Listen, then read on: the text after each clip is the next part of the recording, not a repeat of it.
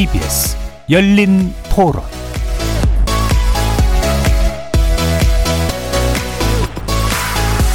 안녕하십니까. KBS 열린 토론 정준희입니다.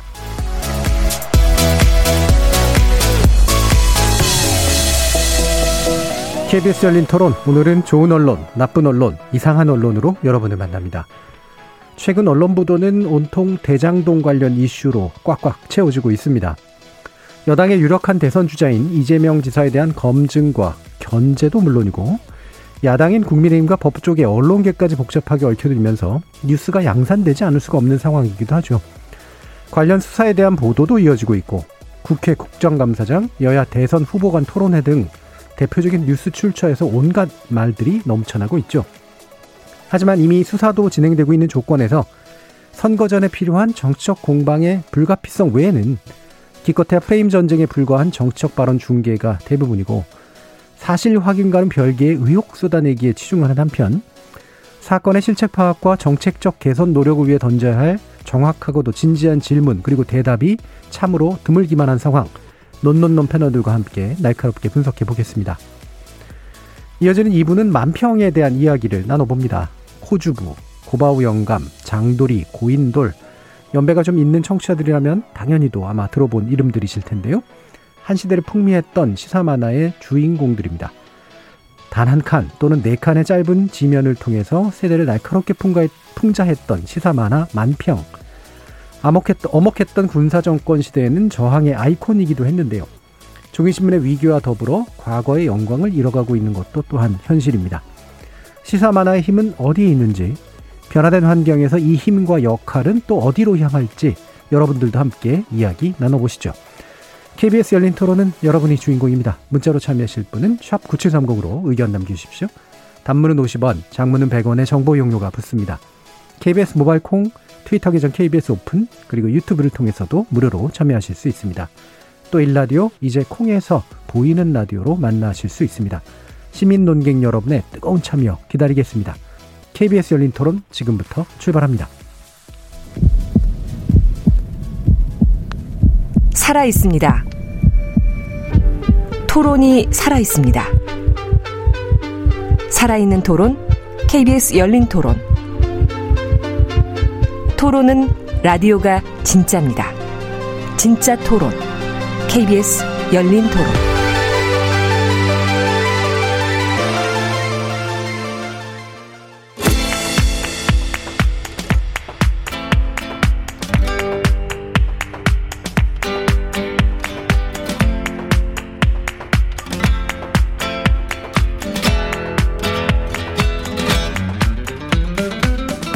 좋은 언론, 나쁜 언론, 이상한 언론?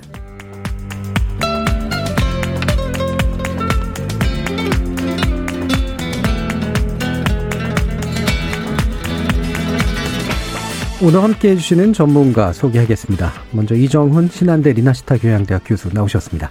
안녕하십니까. 민동기 미디어 전문기자 자리하셨습니다. 안녕하십니까. 함께 해주시는 언론인권센터 정치교연이신 정부장 박사는 오늘 사정상 함께하지 못했습니다. 아, 그래서 이두 분과 어, 이야기를 좀 나눠보려고 하는데요. 나쁜 보도부터 살펴봅니다. 이 대장동 이슈, 뭐 이건 이슈 양 자체가 뭐 워낙 많고 앞으로도 언제까지 갈지도 잘 모르겠는데 뭐 그 수많은 바닷속에서 뭔가 찾으셨겠죠. 아, 사실 언론 보도가 너무 많다는 것도 문제점 가운데 하나입니다. 예. 아, 이 사안 자체가 굉장히 복잡하기 때문에 음. 사실 핵심과 본질에 좀 충실하는 보도를 언론들이 많이 해줘야 되는데 음. 지금 대장동 관련 언론 보도를 보면은 저도 아침에 이제 방송을 위해서 이제 신문들을 다 보는데요. 이게 과연 정리를 제대로 하려면 시간이 꽤 걸리거든요. 예. 그러니까 그런 것도 좀 문제라고 생각하는데 저는 이번 사건과 관련해서 언론 부분에 있어서는 이게 가장 큰 문제라고 생각을 했기 때문에 머니투데이 이 기사를 하나 제가 대표적으로 일단 두 개만 일단 꼽아왔는데요. 네. 첫 번째는 9월 27일자 오전에 인터넷에 실린 오전 10시 23분에 송고된 기사입니다. 음. 제목이 화천대유 대주주 경찰 출석 곽상도 아들 산재로 50억 이런 제목의 기사인데 정상적이어 보여요. 예, 정상적으로 보이는데요. 예. 어, 일단 기사를 자세히 보시면 이 기사가 머니투데이 기사라는 점을 예, 일단 예. 아, 가장 먼저 아셔야 될 것 같고요. 음. 어, 그때 김만배 씨가 최초로 이제 참고인으로 경찰에 출석해서 조사를 받았습니다. 그게 이제 9월 27일인데 이날 조사를 받는 그런 모습인데 대다수 언론들이 어 김만배 씨와 관련해서 뭐 전부 다 그렇게 보도를 한 건 아니지만 김만배 씨가 전 머니투데이 기자 예. 혹은 전 머니투데이 법적 팀장이라는 그런 음. 부분을 어느 정도 명기를 했거든요. 음. 어, 명기를 한 곳도 있고 하지 않은 곳도 있습니다. 하지만 김만배라는 이름은 정확하게 실명으로 다 보도를 했습니다. 예. 근데 머니투데이 기사는 기사가 이렇게 시작을 합니다. 어, 일단 대장동 개발 사업 특혜 의혹을 받고 있는 자산관리회사 화천대유의 대주주 김모 씨가 경찰에 출석했다 이렇게 보도를 하고 있거든요. 예. 김만배 씨라는 보도를 다른 언론들이 다 하고 있는 그런 상황이고 그리고 이미 보도를 통해서 이 김만배 씨가 머니투데이 소속이었다라고 하는 게 다 알고 있는 그런 상황이었는데 머니투데이가 굳이 이렇게까지 보도를 할 필요가 있을까? 그래서 아, 저는 경찰 조사를 받고 나올 때는 그나마 좀 괜찮겠지라고 생각을 했었는데 경찰 조사를 받고 나오고 이제 머니투데이가 또 기사를 송고를 하거든요. 예. 이게 9월 27일 밤 11시 13분에 송고된 기사인데 역시 마찬가지로 화천대 화천대유 대주주 김모 씨가 음. 라고 이제 다 이렇게 주어가 이제 김모 씨가 된 겁니다. 이건 굉장히 솔직하지 못한 보도고 굉장히 나쁜 보도라고 생각을 하고요. 예. 어, 그리고 머니투데이가 한동안 계속 김모 씨를 유지를 하다가 나중에는 김만배라는 이름을 언급을 하긴 하거든요. 기사에서. 하지만 머니투데이 출신이라는 점은 예, 계속 예. 언급을 하지 않고 있습니다. 예. 어, 이분이 이제 볼드모트도 아닌데 왜 이제 이름을 언급하지 못하느냐? 네. 이유는 있겠죠, 그렇죠? 음. 머니투데이 출신이기 때문에 그런 거죠. 예. 네. 자, 머니투데이 출신인 어, 김모 씨가 아닌 이제 김만배. 그것도 이제 법조 팀장 기자 시절에 그렇죠? 기자 시절에 기자 법조 시절에. 팀장 시절에 연결됐던 네트워크로 네. 화천대유부터 해서 이 이제 카르텔이라고 불리우는 이 세력을 이제 꾸린 사실 장본인이죠. 그렇습니다. 예. 근데 왜 이 사람을 언급 안 했을까라면 사실 이해할 만한 부분은 있거든요. 예. 근데 이게 옳은 거냐 아니냐는 이제 물론 별개이긴 하고. 네. 예. 어떻게 보세요, 이제? 그 일단 그 대장동 의혹이라고 하는 게 앞으로 어디까지 이제 사실이 밝혀지고 진행이 될지 모르겠지만 어, 언론도 그러해야 하지만 언론 비평도 그러해야 하니까 일단 지금까지 밝혀, 밝혀지고 알려진 사실로만 이 사건을 정의를 해보면 어, 법조 출입 기자가 거기에서 쌓은 인맥을 통해서 어떤 이 카르텔을 형성을 하고 이 카르텔들이 대장동뿐만 아니라 여러 군데를 돌아다니면서 예. 사실은 일반인들이 상상할 수 없는 방식으로 소위 말하는 그들만의 리그에서 어, 상당한 정도의 부당이라고 표현할 수 있을지 모르겠지만 이익을 거둔 것까지는 거의 드러나 있는 상태인 것 같아요. 그럼 그게 사실은 그러니까 우리나라에 흔히 말해서 엘리트라고는 부르지만 그뭐 이런 표현을 쓸 수 있을지 못 거의 어둠의 카르텔 같은 것들이 현재로서는 밝혀진 바는 그게 핵심인데 그래서 김만배 씨가 머니투데이 출신 기자고 그게 법조 팀장이었다는 사실은 대장동 의혹과 관련돼서 팩트와 관련해서 굉장히 중요한 팩트라고 저는 봐요. 굉장히 중요한 네. 사실이죠. 그래서 머니투데이의 공식 입장은 인지상정 아니냐라고 말한 걸로 저는 알고 있습니다. 인지상정이라는 걸 통해서 무슨 얘기를 하고자 하는지는 알겠으나 지금까지 밝혀진 이제 대장동 의혹에 있어서의 실체와 직접적인 연관성이 있고 이, 이 실체의 최초의 출발점 연결고리였다는 점에서 단순히 뭐 인지상정으로 우리 회사 사람인데 내가 내 입으로 말하기 좀 곤란했네라고 그냥 퉁치고 지나가기에는 너무나 중요한 정보를 이야기하지 않은 것이다. 예. 저는 그렇게 생각을 합니다. 예. 근데. 저는 사실 이 기사 두 개를 지금 딱 집어서 얘기는 하긴 했습니다만 어, 이기 두 기사가 상징하는 어떤 바가 있어가지고 제가 이제 나쁜 보도라고 생각을 예. 했거든요. 자사 법조팀장이 한 명이 아닙니다. 김만배 씨 말고 한 명이 더 있어요. 음. 이번 대장동 의혹과 관련해서 어, 이제 배모 팀장 전 이제 전 팀장이 됐지만 예. 두 사람이나 지금 어찌됐든 대장동 의혹과 관련해서 연루가 된 거 아니겠습니까? 이 정도 되면은요, 저는 머니투데이에서 최소한 자체 조사를 하든, 아, 그럼요. 예, 아니면 뭐가 됐든 간에 왜 법조팀장, 자사 소속의 법조팀장 두 명이 이 의혹에 연루될 수밖에 없었는가? 뭔가 공식 해명이라도 하든 입장을 내든 아니면 사과를 하든 저는 그게 좀 먼저 선행이 됐어야 됐다라고 그렇죠. 보거든요. 예. 사과를 하고 네. 위원회를 꾸리든지 해서 조사를 들어가고 진상 조사를 먼저 하는 게. 저는 순서라고 보는데. 드러내야죠. 일단 그것도 없고 그러면 보도를 제대로 하는가? 그것도 아니고 처음에는 김모 씨라고 계속 가다가 나중에야 이제 김만배 씨라고 실명을 언급을 했는데 그것도 머니투데이 출신이라는 점은 끝까지 지금 보도를 안 하고 있고요. 그게 좀 이해가 안 가고요. 관련해서 좀 연관을 저는 그러면 다른 이 사안을 보도하는 대장동 의혹을 보도하는 이런 다른 언론들이 있지 않습니까?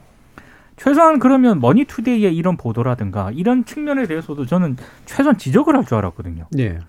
다른 언론도 지적을 안 합니다. 이 부분은. 그게 저는 오히려 더 이상하다고 생각을 합니다. 음. 이게 참 음, 사명을 거론할 수밖에 없는 상태이기 때문에 머니투데이를 강조해야 되는데 되게 상징적인 것 같아요. 머니투데이는 원래 이제 경제지로 시작을 했고 네. 실질적으로 여전히 정체성은 경제지인데 네. 여기가 왜 법조 같은 법조 팀장을 꾸려서 법조 기자단을 예, 만들 수 있을 정도의 취재 인력이 필요했을까? 우리나라 경제지들이 이제 가지고 있는 어떤 근본적인 비전문적 전문성이라고 하는 게 있는 것 같고, 근데 이 돈과 법이 연결된 거잖아요. 그렇죠. 그렇죠. 예. 이게 대단히 상징적인 것 같거든요. 네. 음. 어떻게 보세요, 이정 교수님? 그 저는 이게 그런 것 같아요. 그 조금 있다가 또 이야기를 뭐 할 수 있는 기회가 있을지 모르겠지만 그 민 기자님 말씀처럼 기자들은 지금 유력한 대선 후보가 연루됐을지도 모르는 사건 앞에 무슨 뭐 출입처 문제, 기자 문제가 뭐 별거겠어라고 생각하는지 모르지만 언론이 시민들에게 지금 신뢰를 받지 못한다라고 하는데 그냥 일상생활 속에서도 누군가의 말이 누군가에게 신뢰가 있으려면 기본적으로는 솔직하고 그다음에 일관돼야 되거든요. 네. 근데 지금 머니투데이 같은 경우는 이 기사 같은 경우는 일관되지도 않고 솔직하지도 않은 거죠. 네. 그래서 그런 점에서는 어 물론 이해할 수 있는 부분이 있어요. 이해라는 게 이제 뭐 동의한다는 뜻은 아니고 뭐 자사의 그런 문제들을 너무너무 솔직하게 만천하에 드러내는 것에 대한 그러나 저는 사실은 나중에 정치권하고 실제 연결고리가 발견되면 그때 또 그것에 대해서 논평을 하더라도 일단 지금 알려진 바에 따르면 현재로서는 가장 중요한 부분이 사실은 출입처를 고리로 어, 검찰 권력이나 법조 권력하고 언론 권력이 결탁을 해서 경제 권력을 획득하는 과정 예. 그리고 그 중요한 연결고리 이런 것들이기 때문에 머니투데이는 사실은 어, 사과도 안 하고 조사는 둘째치고 최소한 형식적인 사과조차도 사실 하지 않았잖아요. 제가 봤을 때 공식적인 입장 표명도 안 했던 안 것 했죠. 같아요. 예. 안 했고 그 인지상정이란 것도 아마 누가 뭐 물어봐서 대답하면서 예 그 머니투데이 측의 입장을 취재하는 과정에서 그렇죠 공식 예. 공식 입장 발표로 나온 얘기도 아닌 걸로 저도 알고 있습니다. 음. 네. 그러니까 언급 자체가 지금 공식적으로는 없는 거죠 아예. 네. 네. 그래서 이게 이제 법과 돈이 연결된 이 고리가 우리나라의 굉장히 중요한 고리다. 그러니까 이라는 구하는 것이 이번 사건을 통해서 드러났고 이 김만배 씨를 통해서도 드러났고 게다가 법조팀장 현직 시절에 이걸 구성한 거잖아요. 그렇죠. 예. 더 충격적인 것이죠. 예, 굉장히 충격적인데 이게 말씀하신 것처럼 뭔가 진상 조사가 돼야 될 내용이 이제 바로 이 부분인데 현직에 있으면서 이해 당사자가 돼서 이해 관계에 깊숙이 들어가고 동시에 일종의 겸직인데 뭔가 운영을 사업을 운영하는 그런 방식으로 한다라는 게 어떻게 가능했을까? 언론계 사실- 원래 그래요? 아 죄송합니다. 아 근데 사실 저는 예. 기자 입장에서 이게 물어볼 게 굉장히 많거든요. 네네. 지금 뭐 여러 이, 이 대장동 의혹이 워낙에 지금 여러 가지 의혹들이 제기가 되고 있기 때문에 어, 다른 사안들에 대해서 주목을 하는 것도 이해는 합니다만 머니투데이와 관련해서는 너무나도 기자들이 이쪽으로 질문을 하지 않아서요. 그렇죠. 그러니까 만약에 김만배 전 법조팀장이 이렇게 화천대유의 대주주로 가서 여러 가지 이런 사업을 하는 동안 그럼 머니투데이가 이걸 몰랐느냐? 전 당연히 이 질문을 해야 된다라고 네, 생각을 하거든요. 그러니까 저는 몰랐다면 그 정말 문제고요. 법조팀장이 이런 일을 하는데 머니투데이가 모른다?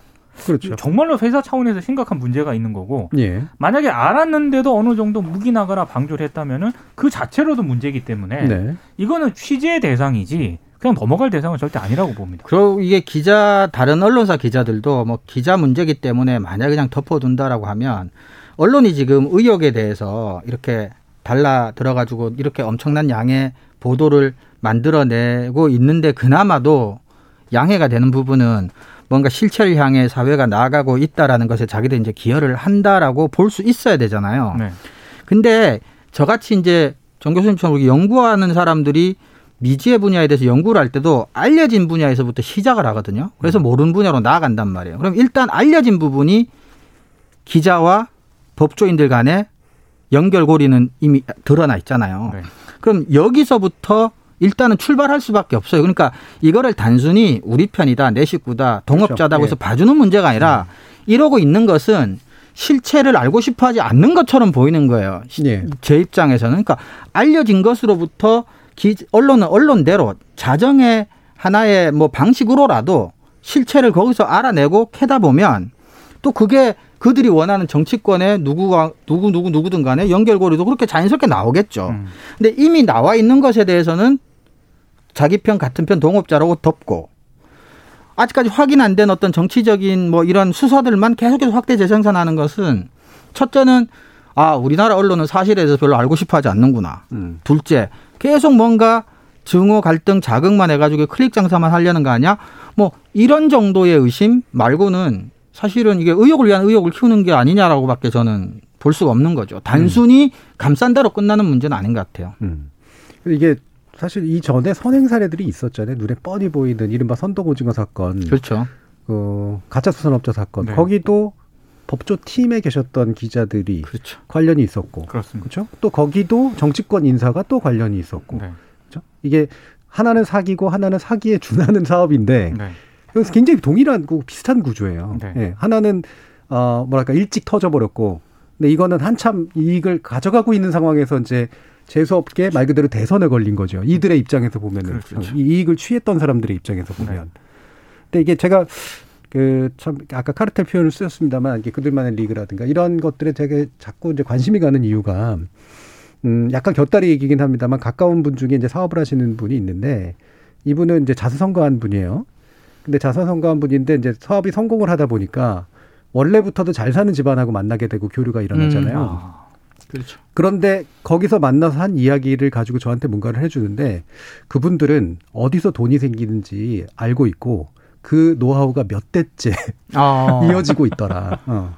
그분들과 얘기하지 않아서 지금 그것도 실체는 잘 모르고 어 다만 겉만 느끼고 있는 건데 아 이거는 정말로 이들 아니면 모르는 그런 음. 돈 만드는 방법이구나라고 하는 것들을 새삼 느낀 적이 있다 이렇게 얘기를 했었거든요. 네. 그 생각이 굉장히 나더라고요. 음. 대장동 의혹 음. 관련해서 저도 이제 언론 보도를 접하면서 새롭게 알게 된, 알게 된 사실들이 굉장히 많거든요. 음. 그냥 저는 부동산 하면은 아파트 분양해가지고 뭐 이렇게 되는 건 줄 알았는데 그 전에 예. 굉장히 다양한 어떤 그런 과정과 업자들의 어떤 그런 로비 그렇죠. 이런 게 예. 예. 나름의 공식들이 있는 있더라고요. 거고 예. 네. 그 공식이 잘 성공된 성공한 공식이라는 게 있는 거잖아요. 네. 그리고 그거에 뭐 법조계가 이제 관련돼 있다는 건 충분히 짐작할 수 그렇죠. 있는데 언론계가 이렇게 눈에 띄게 관련이 돼 있었다라고 하는 것도 참 되게 놀라운 일이다라는 생각이 들어요. 예. 제대로 보도를 하지 않고 있다. 예. 예. 그리고 이제 또 하나 제가 나쁜 보도를 하나 더 예. 가져왔는데요. 사실 이거는 제가 나름대로 이런 보도를 분류를 할 때 제 나름대로 이 분류를 하는 법이 있습니다. 아직 언론계로부터 공식적인 인정을 못 받고 있는데요. 예. 냄새 피우기 기사. 냄새 피우기. 음. 예. 예. 이 조선일보가 10월 5일 이제 인터넷 시, 올린 시각으로는 밤 10시 25분에 이제 송고를 했는데 이 제목은 검찰 화천대유 금고지기 불렀다 김만배 소환 임박이라는 기사거든요. 예. 근데 이 기사에 보면은 황호양이라는 그런 이름이 등장을 합니다. 음. 전 성남도시개발공사 사장이에요. 예. 이제 검찰이 이제 소환 조사를 했는데 조선일보 기사를 보면 이런 내용이 있습니다. 이 황호양 전 사장이 어, 박수영 국민의힘 의원과의 면담에서 예. 2015년 7월 자신이 성남 도시개발공사 사장으로 가서 보니까 대장동 개발은 검찰 수사를 받을 것 같아서 직원들에게 조심하라고 했다 이렇게 말한 것으로 알려졌다 예. 이렇게 보도한 부분이 있거든요.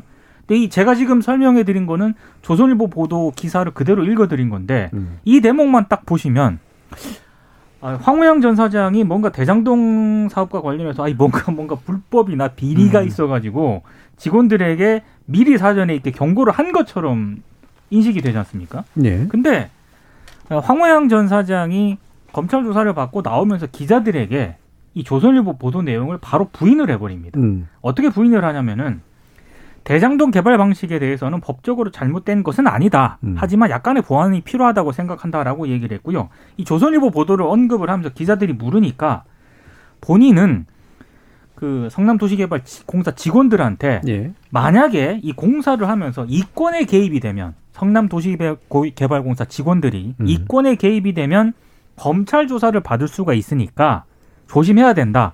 대단히 원론적인 얘기를 한 겁니다. 그런데 마치 조선일보 보도를 보면은 이 개발 사업 자체가 문제가 될 수 있다라고 예. 얘기를 한 것처럼 보도가 되고 있거든요. 예.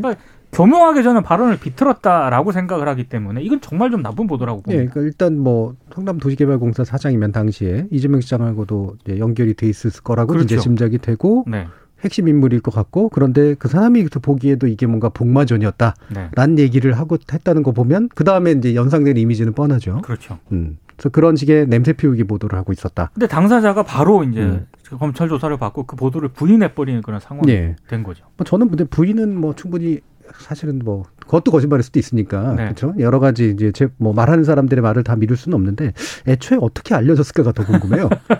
검찰에 불려가서 소환돼서 한 발언이라고 얘기된 것이 어떻게 보도됐을까? 그것도 어디선가 뭐 흘러나왔겠죠. 그러니까 박수영 의원하고 면담해서 이제 그런 얘기가 됐다라고 조선일보가 우회적으로 언급을 한 걸로 봤을 때는 예. 예, 뭐 여러 가지 루트를 통해서 이제 취재를 한 걸로 보이는데 하지만 최소한 당사자한테 직접 어떤 그런 부분들에 대해서 묻는 게 좋지 않았을까? 기사를 보면은 알려졌다라고 돼 있거든요. 예, 예. 그러니까 기자들이 기사를 쓸 때 직접 취재를 안 했을 때 쓰는 표현입니다. 알려졌다는. 예. 예. 그래서 이 나쁜 보도의 어쨌든 전반적인 경향의 핵심은 지금은 이제 우리는 결국은 이재명이 문제야 아니면 국민의힘이 문제야라고 이제 자꾸 이제 보게 되는데 그렇죠. 뭐 당연히 이 부분도 굉장히 중요한 부분이죠. 그런데 현재까지 드러난 확실하게 사실이 확인이 된 어떤 경로를 보면은 결국은 김만배를 위주로 옆에 그 돈을 나눠 가진 또는 네. 여러 가지 방식으로 아, 부당하게 이득을 취득한 핵심적인 인물들이 고문의 형태로 표, 이렇게 배치가 돼 있었고 네. 그들이 어떤 식으로든가 영향력을 발휘했을 것이다가 일단 기본이고 네. 그리고 그들은 자기들끼리 정보를 교환해서 이런 식으로 옮겨 다니면서 어딘가에서 돈을 뽑아서 먹었을 것이다. 네. 라고 하는 게 현재까지 이제 보이는 구조인데 네. 왜이 구조를 제대로 깨고 얘기하는 사람들이 없을까? 네. 사실 이 부분이죠. 자, 이상한 보도 넘어가 보죠. 이- 이정훈 교수님. 네, 그, 민 기자님도 말씀하셨지만 일단은 뭐 어마어마한 양의 기사가 일단은 검출이 됐고요. 검색 엔진을 통해서. 그래서 이상하다는 게 뭐 여러 가지 좀 뭐 뉘앙스는 있지만 제가 일단은 가져온 건 또 공교롭게도 머니투데이 기사인데요. 예. 어, 10월 5일. 그 제목은 화천대유와 최태원 그리고 캐스퍼 음. 라고 되어 있습니다. 근데 이 코너 이름인 것 같은데 우보세라고 되어 있는데 우리들이 보는 세상이라고 하면서 음. 편집자 주로 어 앞에 이런 이 코너의 의미를 이제 적어 놨어요. 뉴스 현장에는 희로애락이 있습니다. 그 가운데 기사로 쓰기에 쉽지 않은 것도 있고 곰곰이 생각해 봐야 할 일도 많습니다. 우리들이 보는 세상 우보세는 머니투데이 시니어 기자들이 속보 기사에서 자칫 놓치기 쉬운 뉴스 속의 뉴스, 뉴스 속의 스토리를 전하는 코너입니다. 이렇게 코너 소개가 되어 있습니다. 그래서 저는 아 도무지 알 수 없는 대장동 의혹에서 뭔가 아, 조금 이렇게 깊은 사실관계 등을 좀 설명을 해주려나 하고 봤더니 실제 기사는 채태원 SK 그룹 일가가 관여되어 있는 것처럼 한때 이야기가 조금 됐었던 거에 대해서 최태원 SK그룹 회장의 SNS를 통한 개인적인 어떤 어 반대 주장 이런 것들을 그냥 일방적으로 전하고 있어요. 거의 SNS 내용들 그대로 따와서 그리고 마지막 두 번째는 뭐 캐스퍼 얘기하면서 이건 이제 대장동과 관련 없으니까 지금 얘기는 하지 않겠습니다만 제가 이제 이상하다는 게 어, 왜 이게 놓치기 쉬운 뉴스 속의 뉴스고 뉴스 속의 스토리를 전하는 코너이며 왜 이게 속보에서 놓치기 쉬운 뭔가 깊은 이야기인지를 도무지 모르겠더라고요. 이게 경제지 특유의 친기업적인 보도 또는 뭐 홍보성 보도라고 하면 또 모르겠으나 그래서 이거는 이상하다는 게 이게 왜 자기들이 말한 코너에 해당하는 뉴스인자 아니냐조차도 모르겠고 예. 뭐 그런 차원에서 하나 가지고 와봤습니다. 예. 저는 이제 이 기사 본 내용 이상한 거는 확실하게 알겠는데 편집자도 설명부터 이상해요. 그렇죠. 솔직히 말하면 저는 이 문장과 문장 사이 연결 관계가 이해가 잘 안 돼요. 그죠. 이- 이게 어떤 목적의 기사인지가 희로애락이 있다. 쓰기에 쉽지 않은 게 있다. 두 가지도 연결이 안 되고 이게 안 되죠. 쓰기에 쉽지 않은 거라는 건 보통은 이제 확인은 했으나 이를테면 명백하게 밝히기 어려운 뭐 예를 들어 익명이라든가 뭔가 맥락이 있다든가 이런 건데 또 곰곰이 생각해 봐야 된다는 건 또 뭔가 어렵다는 얘기인가. 그런데 또 갑자기 속보가 나와요. 예, 그러면 이게, 이게 심층이란 얘기인가? 그렇죠. 또 스토리가 나와요. 예. 그래서 이 뭔가 이렇게 서로 이렇게 그다지 어울리지 않는 것들이 하나로 녹아 들어가 있는 게 도대체 뭘까? 저도 이, 이 교수님이 이 링크를 미리 보내주셔가지고 이걸 이제 기사를 자세히 봤는데 저는 일단 제목이 이해가 안 갑니다. 그죠. 예. 화천대유와 최태원 그리고 캐스퍼. 캐스퍼는 왜 나온 걸까요? 이 기사를 제가 봤거든요. 예.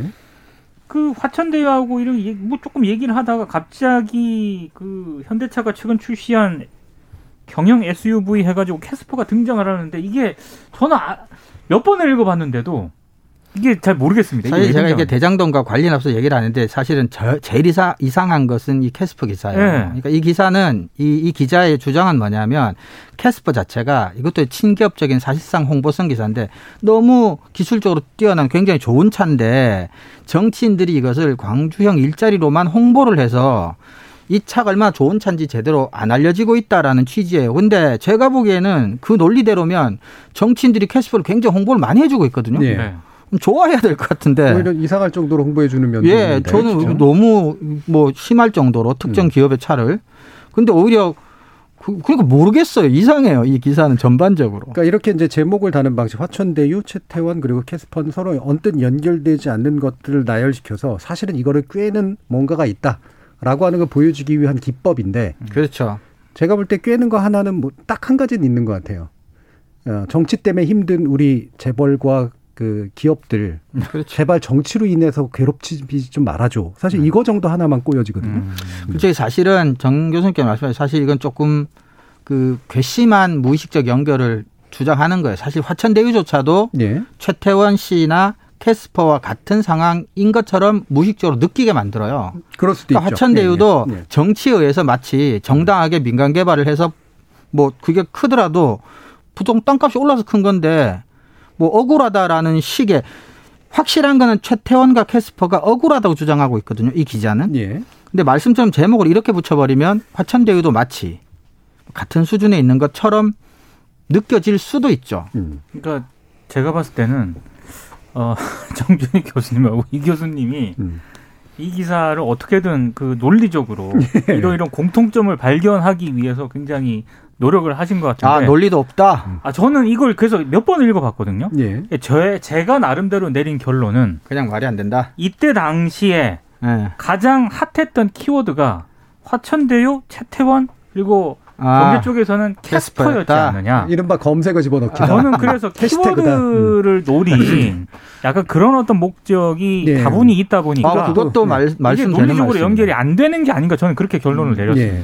그리고 제가 이거 기사를 쓰신 분에게 좀 약간 신뢰되는 말인 것 같아서 좀 조심스럽긴 한데 시니어 기자들이 뭔가를 코너다. 그러니까 시니어 기자들이 보통 아예 편집 단위로 가거나 사실 일을 안 하거나 이런 경우들이 많은데 뭔가 일을 해보겠다. 그리고 우리들이 역할을 하겠다. 오케이. 그 취지는 괜찮은데 사실은 취재 없이 그냥 내가 썰을 풀겠다 이게 가까운 것 같거든요. 그렇죠. 근데 내용에 보면 실제로 썰에 훨씬 더 가까워. 한쪽에서는 자기들이 분명히 저널리즘의 원칙상에 보면 후배들을 욕해야 마땅한 이른바 SNS 마와리를 하고 있고, 그죠? 요중에 소셜 미디어 도는 그런 행위를 취재 행위를 하고 있고 거기에 익명으로 표시된 기업 관계자의 이야기라는 형식으로 해서 그들의 한숨을 전달한단 말이에요.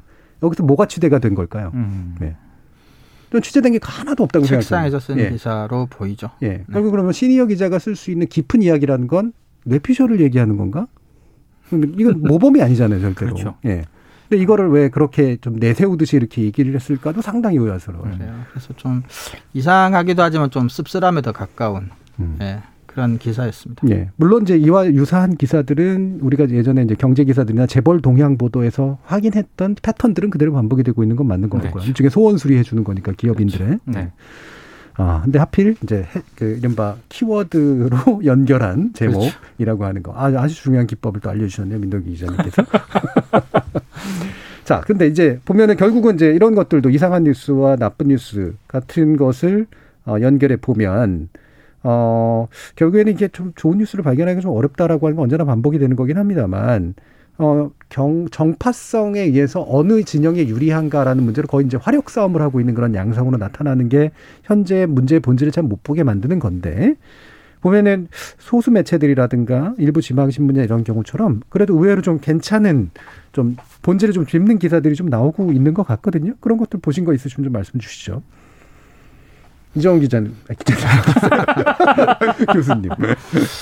예, 그 사실은 뭐 여러 가지 그런 것들이 조금 뭐 지방 언론이나 작은 소위 말하는 작은 언론에서 어 그런 것들이 있었다라고는 하는데 사실은 음 실질적으로 시민들이 뉴스를 접하는 루트나 이제 통로를 생각해 보면 그런 언론들이 포탈이나 이런 데서 이제 잘 마주치기가 쉽지는 않아요. 네. 그러니까 있다고 하더라도 사실은 어, 실질적으로는 접할 수가 없다면 없는 것이나 이제 마찬가지인 상황이 돼 버리는 거죠. 그러니까 소위 말해서 의혹만 계속 키우거나 뭐 정쟁화시키는 기사들이 너무 많이 양산되다 보니까 어, 작은 언론이나 작은 인터넷 언론이나 어, 지역 언론에서 어, 생산한 괜찮은 뉴스들은 찾아보기 힘든.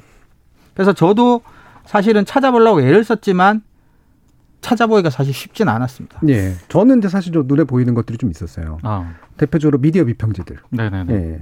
그 아 맞아요. 오히려 미디어 비평지에서는 예, 맞아요. 그런 미디어스라든가. 미디어 오늘이라든가 이런 데서 어 보- 보도 비평을 하다 보니까 좋은 그, 그 기사들이 나오는 것. 같아요. 네. 그러니까 이런 걸 짚어줘야 되는데 왜 이걸 안 찍고 지금 프레임 전쟁만 하고 있어 라고 얘기하는 뭐 미디어스의 이제 9월 23일 기사라든가 어 그다음에 미디어 오늘 기사라든가 미디어 오늘의 사설이라든가 이런 것들도 이제 괜찮이 괜찮았고 PD 저널이 또 했던 것 중에 보면 어 보수 신문들이 왜 화력을 집중하고 있는가 갑자기 네. 이 부분에 대한 분석 기사라든가 이런 것들도 좀 괜찮게 보여서 오히려 이제 정치권이라든가 뭔가 출처로부터 한발 띄어서 보면 전체 그림이 좀 외로 더잘 보이는 그런 효과 같은 것들도 좀 있는 것 같아요. 그러니까 이거는 사실 그 매체라든가 포털에서 대장동 관련해 가지고 검색만 조금 해봐도요 음. 단독 기사가 너무 많아요. 예, 예. 근데 그게 다 이게 이게 파편화된 기사들이기 때문에 그럼 이 사안 자체가 어디서부터 출발을 했으며 지금은 어떤 단계에 와 있는가를 저는 종합해 주는 기사가 단계별로 필요하다고 중간. 중간에 계속 짚어줘야죠. 네. 근데 어, 그런 기사가 없다 보니까 굉장히 혼란스러움을 느끼고 특히 이제 처음에는 김만배 씨하고 뭐 남욱 변호사 이- 이른바 그 대장동 사업에 관여했던 예. 그 화천대유 그 주주들 관계자들 그리고 정영학 회계사 이 세 사람을 중심으로 굉장히 집중적으로 보도를 하지 않았습니까? 성남시와 당시 이재명 시장과 어느 정도 연결이 돼 있는가 이 부분을 굉장히 집중적으로 파헤쳤는데 저는 이 대장동 의혹이 가지고 있는 전체 파이에 비해서 그 부분이 너무 지금 보도량이 집중이 되고 있다라고 생각을 하거든요. 예, 예. 이를테면 방금 정준희 교수님도 얘- 얘기하셨지만 화천도에 얽힌 법조인들이 사실은 굉장히 더 심각하다고 저는 음. 생각을 해요. 그러면 이 법조인들은 어디서부터 출발을 했는가? 도대체 언제부터 김만배 씨와 얽힌 네. 이런 관계가 됐는가? 심지어 이번 주에 경향신문 보도를 보면은 박영수 전 특검 같은 경우에는 김만배 씨와 부산저축은행 그 당시 이제 수사했던 당사자가 또 윤석열 지금 총, 전 총장 이렇게 연결이 돼 있다라고도 보도를 하, 고 있거든요. 예. 그러니까 근데 그런 보도는 상당히 전체 그림을 그리는 데 있어서 저는 굉장히 중요한 어떤 기사라고 생각을 하는데 묻혀버려요. 음. 왜냐하면 자고 일어나면 단독 달고 맞아요. 막 이런저런 막 그렇죠. 의혹들을 보도를 하기 때문에 다 이게 묻히는 게 굉장히 안타깝죠. 맞아요. 예. 예, 맞아요. 이런 지금 고래뿔님께서 혹시 새로운 형태의 광고 아닐까요라고 아까 막 이상한 보도에 아, 대해서 예. 어, 굉장히 예, 새로운 형태의 광고 아, 상당히 가능성이 높은 어. 네, 그런 지적인 것 같습니다. 그런 것 같습니다. 그러니까 지금 민 기자님 말씀 주신 것처럼 어, 실제로 쓸 기사들은 많아요. 그러니까 네. 어쨌든 단독 달고 나올 만한 그 자체로 단독 자체가 많은 것도 문제긴 한데 그래도 적어도 뭐 독자적으로 딴 데 안 나온 것들이 가지수가 굉장히 많게 그렇죠. 이렇게 쏟아지고 나오니까 그 자체로 관심이 쏠릴 수밖에 없고 그 파도에 의해서 전체 그림을 좀 그려보려고 하는 그런 기사들이 이제 묻히게 되는 그런 식의 현상 같은 것들은 충분히 좀 나타나고 있는 것 같은데 저는 근본적으로 이런 생각이 좀 들어요. 원래 이른바 이제 자유주의 언론 이념이라고 하는 건 좋은 언론도 있을 수 있고 나쁜 언론도 있을 수 있다. 거짓말하는 놈도 있을 수 있고 진실을 말하는 놈도 있을 수 있다. 뭔데 뭐가 진실이고 뭐가 거짓인지 우리가 특히나 권력자가 판단하는 건 위험한 일이니까 다 말하게 놔둬라. 다 말하게 놔두는 거면 그 중에서 좀 진실한 게 많은 선택을 받을 것이다. 그리고 다시 또 한 가지 전제는 뭐냐면 이른바 전묘법이거든요. 막 이렇게 저렇게 이렇게 자기 뜻대로 보도를 하다 보면 그래도 전체 그림에 가까워질 거야. 언젠가는 예. 이런 상인데 지금 이렇게 많은 전묘법들이 만들어지고 있는 데서 전체 상이 보여요? 어떠세요? 근데 그것도 예. 말씀하셨다시피 전제 조건들이 충족이 돼야 되는데 사실 그런 상황이 못 되죠. 그러니까 우리가 지금도 계속 얘기하고 있지만 뭐 포탈이 그걸 의도했다는 뜻이 아니라 저는 직업이 이렇다 보니까 미디어 비평지 같은 경우는 저는 자주 일부러 찾아보기 때문에 제 포탈 앱에서는 알고리즘이 그거를 굉장히 자주 보는 걸로 카운트를 할 것임에도 불구하고 네. 많이 뉴스 피드에 잘 안 떠요 상위에. 음. 왜냐면 말씀하셨다시피 날이 바뀌면 새로운 의혹 천지들이 그냥 뭐 수백 개 수천 개가 다시 올라와 버리니까. 그러니까 언론의 자유에서 말하는 그런 것들이 실현되기 위해서는 그런 것들이 좋은 뉴스와 나쁜 뉴스가 확률적으로는 동등하게 시민들의 눈에 띌 가능성이 비슷하게 같이 일단은 갖고 예, 있어야 예. 되는데 지금은 그러니까 의혹만 전하거나 의혹을 좀 더 왜곡시키는 형태의 보도들이 양쪽으로 너무 많기 때문에 뭐 공정한 경쟁을 통해서 뭐 진실이 스스로를 드러내고 이럴 상황은 아닌 것 같아요. 음. 사실 저는 논논논 아니면은 이 얘기를 못 할 것 같아가지고. 예, 예. 왜냐하면 대장동 의혹과 관련해서 음. 다른 에서도 이제 방송할 때도 음. 워낙에 의혹 중심으로만 그렇죠. 가다 보니까 네. 그렇죠. 논논논 아니면 얘기를 못 할 것 같아서 말씀을 드리는 건데. 예, 예. 저는 솔직히 좀 이해가 안 가는 곳이 머니투데이 말고도 여러 군데가 있으세요. 음. 대표적으로 두 군데가 있습니다. 예. 하나는 법조 기자단입니다. 아하, 그렇죠. 예. 왜냐하면 법조 기자단 같은 경우에는 기억을 더듬어 보면은요. 예, 예. 지난해 PD 수첩에서 검찰 기자단 편을 방송을 했을 때 네. 난리 났죠. 실명으로 법조 팀장 22명이 성명을 발표를 했어요. 네, 그렇습니다. PD 수첩이 예, 예. 사실 왜곡이고 명예훼손이다라고 예, 하면서 뭐 법적 대응 검토까지 이런 얘기까지 나왔어요. 거기에 연루됐던 인물들 중에 또 다른 사건에 연루된 인물이 연루된 있죠. 인물이 있죠, 지금. 예. 예.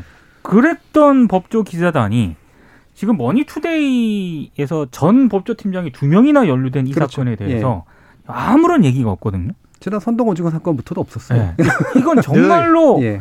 좀 이해가 안 가는 거고 음. 왜 그러면 뭐 입장이 없을 수도 있다. 음. 100번 양보해서. 그러면은 지금 법조 기자단 같은 경우에는 가입이라든가 운영에 있어서 이 굉장히 진입장벽이 높지 않습니까? 예. 그리고 엠바고를 본인들이 정한 엠바고를 만약에 파기했다는 그런 이유만으로도 어 뭐 6개월 출입 정지라든가 이런 징계를 내리거든요. 심지어 오마이뉴스 같은 경우에는 그 판사 사찰 의혹 문건이 있지 않습니까? 이거를 원본을 공개했다는 이유만으로 출입 정지 1년 징계를 내렸어요. 근데 음. 이 정도 징계를 내린 어떤 법조 기자단이라면 저는 이 정도 사안에 대해서 머니투데이에 대해서 뭔가 최소한의 논의라도 하는 그런 제스처를 취해야 되는데 그게 전혀 없다는 게 저는 정말로 일단 이해가 안 가고요. 음. 또 하나 이해가 안 가는 곳이 저는 기자협회입니다. 예. 한국 기자협회. 예. 한국 기자협회는 언론중재법 개정과 관련해 가지고 굉장히 논평을 많이 냈거든요. 지금 좀 많이 바쁘시긴 해요. 네. 아, 바쁜 걸 충분히 이해를 합니다만 어, 언론중재법 개정안에서 발표했던 성명이라든가 논평에 비해서 예. 전국 언론 노조는 최소한 이 문제에 대해서 성명이라도 냈습니다. 냈죠. 예. 냈죠. 근데 기자협회는 아무런 성명이 없습니다. 음. 저는 이건 진짜 문제라고 봅니다. 네. 그러니까 이게 제가 아까 일관성 얘기한 것도 그런 거예요. 남의 얼굴에 묻은 멋과 내 얼굴에 묻은 멋에 대해서 동일한 강도로 비판하고 있느냐. 그러니까 지금 법조 출입처 기자단하고 기자협회 얘기했지만 지금 기자협회도 언론중재법 개정 과정에서 이제 뭐 자율 규제 얘기가 나오고 제가 사석에서 누가 저한테 의견을 물으면 저는 이제 뭐 글쎄요 그랬어요. 조금 부정적이라는 뜻인데. 자, 자율 규제를 그렇게 뭐 어렵게 뭐 포탈에 뭐, 뭐 게재를 못 하게 한다 뭐 이런 게 아니라 지금 벌어지고 있는 이 사건에 대해서 민 기자님 말씀하신 기자협회하고 법조 출입처 기자단에서 어떤 모습을 보이느냐예요. 사실은 예. 자율 규정이 딴 게 아니잖아요. 그렇죠. 그죠? 근데 그런 모습들 그리고 이게 신뢰 문제인데 지금까지 자기들이 잘 쓴 기사까지 포함해서 과거에 쓴 모든 법조 출입처에 나온 기사들 그리고 앞으로 쓸 기사들에 대해서 만약에 독자들이 시청자들이 아니 현직 기자일 때 그걸 만들어서 그런 일을 한 게 지금 밝혀지고 있는데 네. 자기들의 신뢰를 위해서라도 끊고 확실하게 사과하고 뭐 기적하고 조사할 건 조사하고 넘어가야 되잖아요. 그러니까 이거는 그냥 슬쩍 지나가는 게 자기들 위해서도 좋은 일일지. 그러니까 저는 우리나라 언론이 자율 규제라는 말을 쓸 때 저는 좀 이게 좀, 좀 아, 믿기지가 잘 않아요. 네. 그러니까 이제 자율 규제 뭐 지난번에도 말씀했지만 이제 굉장히 좋은 일이고 필요하다면 이렇게 효과적으로 그걸 할 수 있도록 만드는 게 좋은데 결국엔 그게 어떻게 만들어질까를 보려면 현재 스스로에 대해서 어떻게 대하고 있는가를 볼 그렇죠. 수밖에 없는데 그게 이제 이런 사건에서도 이제 보면은 철저히 숨기기나 언급 안 하기, 눈 돌리기 이제 이런 식으로 이제 가고 있다는 거죠. 뭐 그나마라도 이제, 이제 원래는 정민혁 박사님께서 이렇게 어, 꼽아주신 건데 제가 대신 좀 말씀을 드리면 좋은 보도로 꼽은 게 대체로 그래도 그런 쪽하고 연관된 것들이었어요. 어, 한겨레가 10월 2일 날 이제 그 발표했던 논설, 예, 김만배 좋은 형님들 대장동의 토건 법조 카르텔. 이게 이제 오늘 우리가 얘기하고 있는 핵심적으로 눈에 명확히 보이는 이 카르텔의 구성 인자들을 보고 어떻게 해야 되는가라는 문제도 정확하게 짚고 있고 그다음 미디어 오늘 사설에서 10월 예, 5일 날 이제 나온 건데 제2의 김만배 기자가 나오지 않게 하려면이라는 내용이 가장 좀 본질적이고 양심적인 부분들을 네. 좀 짚고 있었다라고 생각이 돼요. 정작 아, 여기에 연관돼 있는 어떤 뭐 말 그대로 법조기자단이라든가 아니면 머니투데이라든가 이런 데서 얘기를 안 하고 있다라고 하는 것들이 뭐 더 큰 문제이긴 합니다만 그래도 이런 식의 언급들은 좀 나오고 있는데 이게 이제 여전히 주류는 분명히 아니라는 게 문제겠죠. 그렇죠. 음. 그렇죠. 지금 상섭리님께서 어, 전 노출을 늘릴수록 가짜 뉴스도 진짜로 환원되는 효과를 얻기 위한 일종의 대중심리전이 아닐까 합니다라고 말씀 주셨는데 정확히 맞다고 음. 생각되고요. 서주현님이 기자들이 토해내는 무의미한 기사들 때문에 어마어마한 자원과 에너지가 소빈되고 소진되고 좋은 기사가 쭉쭉 뒤로 밀린다는 게 씁쓸하네요라는 말씀을 주셨어요. 이것도 이제 굉장히 중요한 언급이시죠. 이게 어마어마한 자원과 에너지가 소진되고에 보면 보시는 분들의 자원과 에너지도 소진되는 거잖아요. 그렇죠. 사실은 더 중요한 건 왜 최근에 그 SBS였었나요? 그, 올, 그 온라인 스트리밍으로 어, 우리 지구가 뜨거워진다는 보도를 했던 거. 아, 네. 근데 그게 이제 사실 대단히 부정확한 이제 연구 자료 하나 가지고 이제 어, 음. 만든 건데 그것도 이 시기 지금 한참 이제 OTT 얘기 많이 나오니까 이게 나오는 얘기라서 어, 온라인 스트리밍을 보는 사람들 때문에 이제 마치 이제 환경 위기가 온 것처럼 얘기하는 거하고 비교해 보면 이렇게 뭐 종이 낭비는 아닌지 몰라도 지면 낭비를 하고 있는 그런 기자들이 많은 자원과 에너지를 소진하고 있기 때문에 생기는 문제 더 크지 않을까 싶습니다. 자, 좋은 보도로 정정 박사님이 또 하나 짚어주셨던 건 중에 하나가 한겨레 10월 7일 만평, 한겨레 그림판인데요. 이게 제목이 이래요. 법제와의 전쟁이었어요. 음. 범죄와의 전쟁이 아니라 어, 일부러 패러디한 거고 네. 범죄와의 전쟁 그, 그 패러디한 거죠. 그리고 포스터. 이제 나쁜 예, 놈들의 예. 시대라고 네, 하는 네. 거기서 딱 보면 현재로 드러났던 딱지를 딱딱딱딱 붙일 수 있는 인물들 쫙 모아놓으면 결국엔 보이는 게 그림이 있는데 음. 왜이 그림에 대해서 얘기를 안 하는가라는 그런 만평의 내용이었는데요. 이 만평에 관련해서 저희가 2부에서 실제로 또 다뤄보려고 합니다. 그래서 2부에서 만평 관련된 논의, 시사 만화에 관련된 논의로 이어지도록 하죠. KB, 여러분은 KBS 열린 토론과 함께하고 계십니다. 토론이 세상을 바꿀 수는 없습니다. 하지만 토론 없이 바꿀 수 있는 세상은 어디에도 없습니다.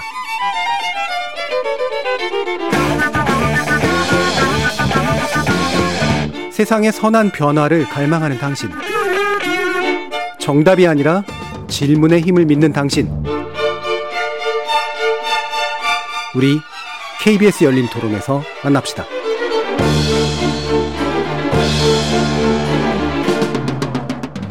KBS 열린 토론, 좋은 언론, 나쁜 언론, 이상한 언론 2부에서는 시사 만화에 대한 이야기 나눠볼 텐데요. 민동기 미디어 전문기자, 신한대 리나시타 교양대학 이정훈 교수 이렇게 두 분과 함께 하고 있습니다. 자, 시사 만화, 어, 많이들 보셨을 거라고 저는 생각하는데, 언제 처음 보시기 시작했고, 어떤 게 제일 많이, 언제 많이 보시기 시작했고, 언제부터 안 보시기 시작했는지에 대해서 한번 개인사를 한번 읊어주시죠. 예, 민동기 기자님. 저는 사실 그 어렸을 때부터요. 예. 집에 이제 부모님들이 신문 보시잖아요. 예. 그러면 이제 뭘 이렇게 뒤지면은 음. 그때는 이제 뭐 거기 만평들도 있고 예. 뭐 그때는 사단 예. 만화도 있고 이래가지고 사실 신문을 읽어도 어린이니까 뭔 내용인지 모르지 않습니까? 그래서 이제 그런 것도 위주로 많이 봤거든요. 예. 그러다가 제가 이제 굉장히 아 만평이라는 게 진짜 재밌구나라고 음. 했던 거는 그 한겨레 신문이 출범 이렇게 창간을 하면서 예, 예. 어, 그때 이제 당시 이제 박재동 화백이 예. 그린 어떤 만평 때문에 어, 기사보다 더 재밌다 예. 이런 생각을 하게 됐고요. 어, 그러다가 만평이라든가 시사 만화에 대해서 최근 들어서는 잘 안 보기 시작을 했던 것 같습니다. 음. 저도 다만 어, 제가 그나마 최근 들어서 가장 좀 재밌다고 생각했던 그 만평이 하나 있는데요.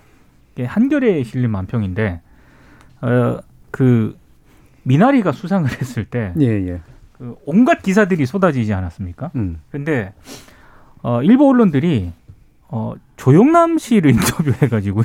네 맞습니다. 조영남 네, 황당한 기사 중에 하나였는데 씨 소감을 예. 묻는 기사를 예. 그 한동안 계속 포털에 전송을 한 적이 있습니다. 예. 그때 한겨레가 아 그걸 비꼬는 듯한 만평을 게재를 했어요. 예. 그게 이제 에, 설명을 드리면 음.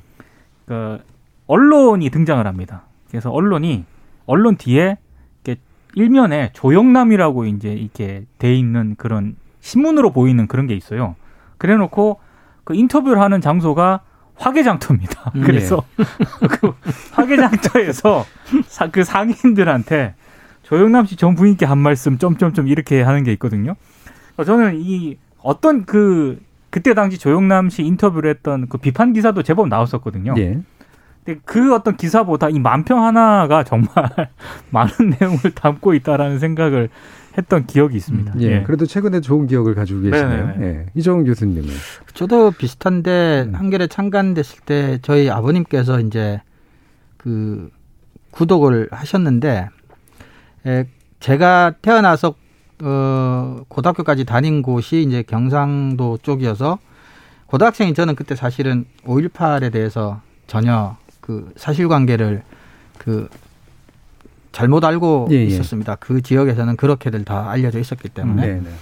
그때 제가 기억이 이제 한겨레 그림판에서 이제 5월 18일이 되면 항상 5.18 관련된 그 주제로 예. 어, 하는데 어 그때 이제 좀 충격적이었죠. 음. 어 충격이 딴 게 아니라 제가 알고 있었던 것과 어 근데 그게 한 컷에 에, 그림으로 표현되기 때문에 에, 글로 다 쓰는 것과는 또 다른 네. 형태의 임팩트가 있었던 기억이 나요. 정확하게 제가 그림을 세세하게 기억은 나지 않지만 음.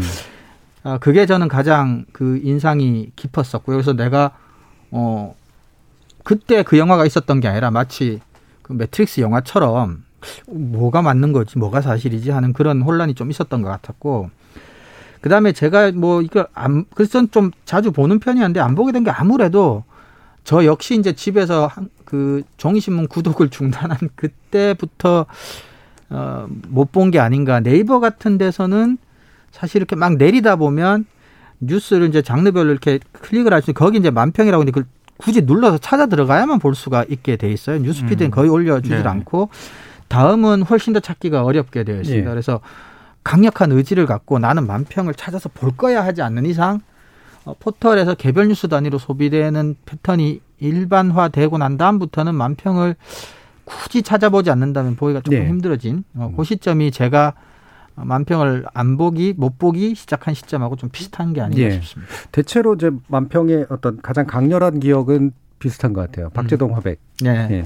저는 박재동 화백, 그러니까 대학 때부터 이제 보기 시작을 제대로, 그러니까 고등학교 때부터 보기 시작했지만 대학 때부터 어 제대로 봤는데 제대로 매번에 그 박재동 화백의 만평이 언제나 그 저희 과방에서는 이제 이야기거리 네. 그렇죠. 그날의 이제 박재동 화백의 맞습니다. 그림이. 근데 저는 그 중에서 가장 기억이 명확하게 남는 건 어, 아마 여러분들도 잘 기억하실 거예요. 이렇게 왜 그이 돼지 같은 인간들이 서로 연결돼 있는 거 있잖아요. 어, 어. 아, 어렴풋이 기억이 네, 납니다. 누가 네. 누구를 받아먹고 받아먹고 네, 받아먹고 맞아. 파먹고 이런 거. 네. 결국은 민중을 파먹으면서 이 살찌는 사람들이 누군가가 이제 거기에 배설해 주는 네. 것들을 받아먹는 음, 맞아 맞아. 이 구조가 그 당시 한국 사회 부패 고리를 아주 너무나 명확하게 요약해 주고 있었는데 오늘 또 유난히 예, 이 법조 카르텔 관련된 아. 얘기 아, 나오고 그러네요. 이러면서 어디를 파먹고 누구 것을 파먹어서 음. 누가 나눠 먹고 있는가 음. 이거를 보여주는 그 그림이 또 떠올라서 오늘 하고도 그러네요. 굉장히 좀 많이 오버뷰가 되는 그러니까 그 오버랩이 되는 것 같은데 음. 저도 이제 김성환 화백의 고바우 네. 고바우 에서 시작을 했고 여기 지금 박승민 님도 고바우 기억합니다. 정말 재밌게 봤었죠. 그땐 시사만평도 정의가 모토였는데 지금 정의와는 상관없는 진영 논리만 난무하는 듯해 아쉽습니다라는 말씀 주셨고요.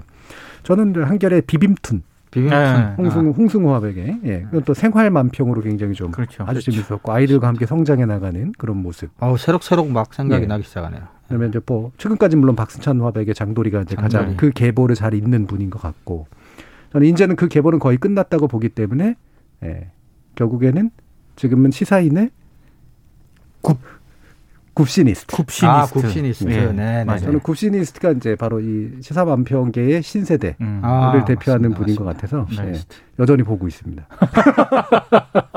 근데 요즘 신문을 인- 인터넷으로 보다가요. 이게 이제 만평 같은 게 그래도 이게 소수긴 하지만 실리긴 하지 않습니까? 예. 근데 가끔 보면은 뭐 오늘 만평은 쉽니다. 이런 게 종종 많이 등장을 해요. 그렇죠. 예, 예. 그런 것도 좀좀 좀 그렇더라고요. 예. 지금 실제로 시사 만화는 굉장히 많이 줄어들어서 뭐 자, 지금 이제 장도리도 일단 뭐 지난 5월달에 26년이나 걸쳐서 네. 했던 것들이 이제 만글 내렸고 어 11개 중앙 일간지가 20년 전에는 다 게재하고 있었지만 지금은 게재하고 있는 정도가 절반 정도 수준.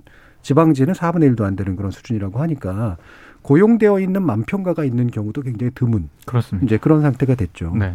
만평가가 프리랜서인 경우들 정도가 거의 대부분인 것 같아요. 예. 많다고 그럽니다. 예. 예. 예전에 이제 이게 고용된 이는 이유가 있었잖아요, 사실. 만평가는 굉장히 중요한 한 역할을 담당하는 사람이었으니까. 사실 만평은 그 소속이 국장 직속인 그렇죠. 경우가 그렇죠. 많았어요. 그래서 다른 만평을 그렸을 때 최종 오케이를 받는 거는 뭐 기자들은 부장한테 일단 몇 번 몇 단계 데스킹 과정을 거치잖아요. 근데 만평은 그냥 그려놓고 마감 시간이 정해지고 그걸 바로 이제 편집국장하고 예. 얘기를 하고 최종적으로 편집국장한테 오케이를 받는 그런 위치에 있었기 때문에 대단히 편집국 내에서도 독특한 위치에 있었죠. 예. 예. 그림으로 표현하는 사설 같은 거기 때문에. 네, 그렇죠. 예, 그렇죠. 네. 그러니까 바로 그분이 굉장히 중요한 건데 이게 종이 신문하고 시사 만화가 상당 부분 운명을 같이 하게 되는 이유가 결국에는 이제 사설, 그 다음에 일면 헤드라인, 그 다음에 만평으로 이어지는 네. 이 시각적 편집 구조와 그다음에 의, 의사 결정이죠. 이제 그렇죠. 그당 그 하루를 요약해 주는 그렇죠. 나름대로 그 신문사의 관점이 명확하게 딱 들어간 이 세 가지 편집의 축인데 종이 신문이 그 편집 자체를 뭐더 이상 이제 할 수 없는 상태가 되니까.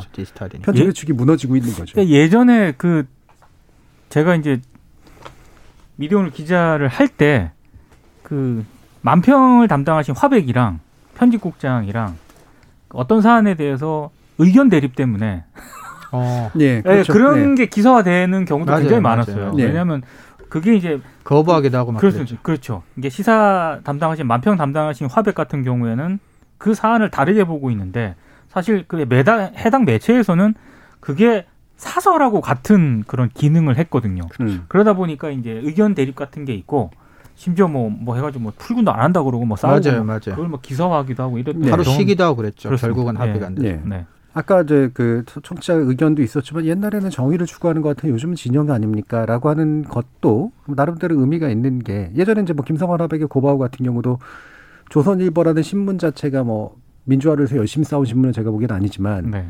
그래도 그 일종의 알리바이였어요. 그러니까 조선일보라는 존재가 비판적 존재일 수 있게 만들어주는 굉장히 중요한 상징적인 게 바로 이 만평이었단 네. 말이에요. 그리고 네. 실제로 꽤, 꽤 강도 높은 그런 사회 풍자 이런 것들도 굉장히 많이 했었고요. 제 기억으로는 음. 그 안티조선 운동이 굉장히 예.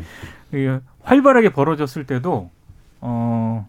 그 조선일보의 그 당시 만평이 있었을 때는 예. 그 부분에 대해서는 뭐 그렇게 예, 그렇죠. 예. 우호적인 시각이 예. 좀 있긴 그- 했었어요. 그 김성환 화백이 어느 정도 이제 그 위치가 되면서 약간은 조금 상대적인 자율성을 네. 좀 확보를 했기 때문에 음. 가능한 일이었을지도 모르겠다는 생각도 들고요. 네. 네. 근데 실제로 80년대에도 예, 꽤, 꽤 그 괜찮게 그렇죠. 그렸었거든요 맞아요. 근데 이제 그때는 왜 그랬는데 왜 지금 못 그럴까 뭐 이런 식의 얘기들도 하시는 분도 있는데 어, 지금 또 6760님이 어, 안희섭 화백의 두꺼비 생각납니다. 아, 예, 두꺼비. 맞습니다. 명작이죠, 또 두꺼비도. 한국일보 사컷. 한국일보가 또 잘 나가던 시절에. 맞습니다. 이때가 예. 딱. 예. 네. 아, 우리나라에서 그렇죠. 굉장히 사실 한국일보가 굉장히 전통 있는 신문인데. 6, 70년대에 저널즘 뭐 언론인 사관학교라고 불릴 정도로 한국일보가 저널즘의 질이 굉장히 높은 언론으로 이 언론사에서는 그렇게들 많이 평가를 하고 있습니다. 사실. 예. 그래서 이렇게 예전에는 기사는 되게 좀 결국은 엄혹한 독재 시절에는 기사는 사실은 별거 아니고 사실 뭐 이렇게 솔직히 종속돼서 쓴 경우 많았고 검열됐었고 이랬지만 그래도 만평은 어떻게 그래도 많은 사람들의 그 풍자의 어떤 재미나 통쾌함 이런 걸 줬을까.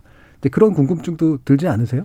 그러니까 저는 예전부터 그 만평을 볼 때 만평에 대해서는 당시 편집국 내에서도 뭐 이게 화백이랑 그 국- 편집국장이랑 의견 대립을 하기도 했었지만은 약간 약간의 그 숨통을 좀 틔워주는 그런 어떤 분위기 같은 게 있었던 것 같아요. 예. 매체에 상관없이 그러니까 어느 정도 이제 화백의 자율권이라든가 이런 건 어느 정도 인정하는 그런 분위기였거든요. 음. 근데 그 왜 그랬을까가 저는 굉장히 궁금했는데 제가 종이 신문이 한참 발행이 됐을 때 신문을 보던 패턴을 보면 어, 그런 거를 또 나름 회사 차원이라든가 신문사 내에서 배려를 하는 게 아닌가. 왜냐하면 신문을 딱 펼, 이 종이 신문을 안 보신 분들이 만약에 이 방송을 듣고 계시다면 약간 이해가 안 가실 수도 있긴 합니다만 종이 신문을 딱 펼치면 처음에 일면을 보지 않습니까? 그 다음에 저는 어, 만평을 받습니다. 한 장을 네. 딱 넘기면 만평이죠. 그렇죠. 네. 제가 이제 그때 당시만 해도 젊었기 때문에 음. 만평을 보고 사단 만화가 있으면 맨 뒤로 가서 그 사단 사단 만화를 봤거든요. 그러니까 젊은 층들도 종이 신문을 볼 때는 일면 기사 보고 만평 보고 사단 만화를 봤어요. 네. 그러니까 상당히 어느 정도 젊은 시선이라든가 이런 걸 유지를 해야 그렇죠. 저는 그게 생명력이 있다고 판단을 하는 게 아닌가 싶어요. 예. 젊- 젊은 감각이나 또는 적어도 굉장히 앞서 나가는 감각이 그렇죠. 있었던 네. 얘기죠. 그 안에. 아마 저기 뭐 과거 엄혹하던 시절에 그런 것도 있었을 것 같아요. 역- 어, 언론의 역사를 보면은 박정희 전 대통령 시절에 심하게 할 때는 globalization이 지금보다 훨씬 덜 됐을 때인데도 불구하고 지금보다 전체 기사에서 외신 기사 비율이 엄청나게 높은 시절이 있어요. 예, 예. 국내 뉴스 자체를 생산 정상적으로 생산하는 것 자체가 불가능할 정도. 그렇죠. 그러니까 예를 들어 거의 검열당하니까. 예. 음. 일단은 정부에 출입도 못하게 한 시절이 있었었어요. 그러니까 이제 그런데 에, 만평 같은 거는 어쨌거나 그래도 뭐 대놓고 직설적으로 표현하는 건 아니니까 어느 정도는 이렇게 넘어갈 수 있는 부분들도 좀 있었던 것 같고 그래서 아마 국내 정치 비판은 고소하고 정치 기사 자체도 그렇게 많이 접할 수 없는 상황에서 그래도 만평이 독자들에게 주는 어떤 그런 카타르시스는 상대적으로서 더 크지 않았을까 예. 아, 싶은 생각도 있습니다. 예. 제가 이제 그 이 박수천 하백 그 나오시고 나서 일부러 이제 취재도 좀 해봤었는데 어, 그런 이야기를 하시더라고요. 원래 만화 특히 이제 만화고 완평 굳이 구별할 필요 없다라는 게 지론이시던데 캐리커처라고 하는 이제 돼서 시작해서 사건 만화로 이제 스토리화돼서 넘어왔는데 과거 같은 경우에는 기사도 직설적으로 쓸 수 없는 상태니까 근데 기사는 간접적으로 만약에 쓰거나 그러면 어, 잘 모르겠잖아요. 근데 만화는 은유하고 풍자하는 맛이 있기 때문에 그렇죠. 간접적으로 표현해도 사람들이 다 읽- 읽어내는 거예요. 네. 그렇죠. 네. 기사로는 읽어낼 수 없는 것들을 만화로는 읽어낼 수 있었기 때문에 만화가 가지는 그 독특한 표현력이 오히려 독재 시대에는 상당히 어떤 우월한 매체력을 가질 수도 맞습니다. 있었다. 이제 이런 해석을 하시거든요. 그리고 근데, 사, 예. 그런데 이제 지금은 왜 그러면 약해졌냐? 우월하기가 힘들다는 거예요. 맞아요. 맞습니다. 예. 그러니까 질러버리는 어떤 뭐 유튜브나 이런 것들이 있고 직설적으로 다 표현하고 있는데 그걸 굳이 돌아서 돌아서 간접적으로 표현해야 되는 만화의 형식이라고 하는 것이 과연 존재할 수 있느냐. 그다음에 만화가 직설일 수는 없잖아요. 만화라고 하는 어차피 세상을 단순하게 만들어서 표현하는 그런 방법인데. 직설이면 이미 만화가 아니죠. 그렇죠. 예. 네. 그래서 이제 시사 만화는 종이신문의 위기와 함께 하기도 하지만 결국 이제 매체의 어떤 변동에서 만화가 가지고 있는 독특한 장점이 시사 영역에서는 재발견되기가 좀 어려운 면들이 좀 있다라는 음. 그런 이제 견해를 얘기를 하시더라고요. 네. 그래서 이제 뭘 하고 싶으 싶으시냐? 그랬더니 일단은 책을 이제 만화책을 이제 만들어야 되는 게 출판하고 음. 계약이 있어서 그거 먼저 하시고 음, 그 다음에 이제 사실은 이제 그뭐 웹툰이 됐건 아니면은 페이스북이나 인스타그램이나 이런 데서 SNS 형식이 됐건 간에 자기가 하고 싶은 걸 한번 개인들과 함께 소통해 보고 싶다 이런 얘기를 음. 하시는데 최근에 페이스북에 올리는 명작들이 좀 있습니다. 아. 박스타 그룹들. 음. 이번에 좀 보세요. 그러면 한 컷짜리가 오히려 어 실제 신문에 계셨을 때보다 더 이렇게 자유로운 것 같아요. 한번 음. 찾아봐야 네. 되겠네요. 그리고 그림빨도 더 좋고 어떤 면에서는 그래서 그런 식으로 뭔가 이렇게 매체 환경에 맞춰서 이제 변경하고 바꿔나가는 그런 말씀들을 하시는 것 같은데 어떤 진화가 가능할까? 뭐 이런 상상을 해보셨는지 잘 모르겠어요.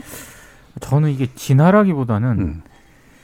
지금 저부터도 일단 어떤 매체 매체 환경이 많이 변했잖아요.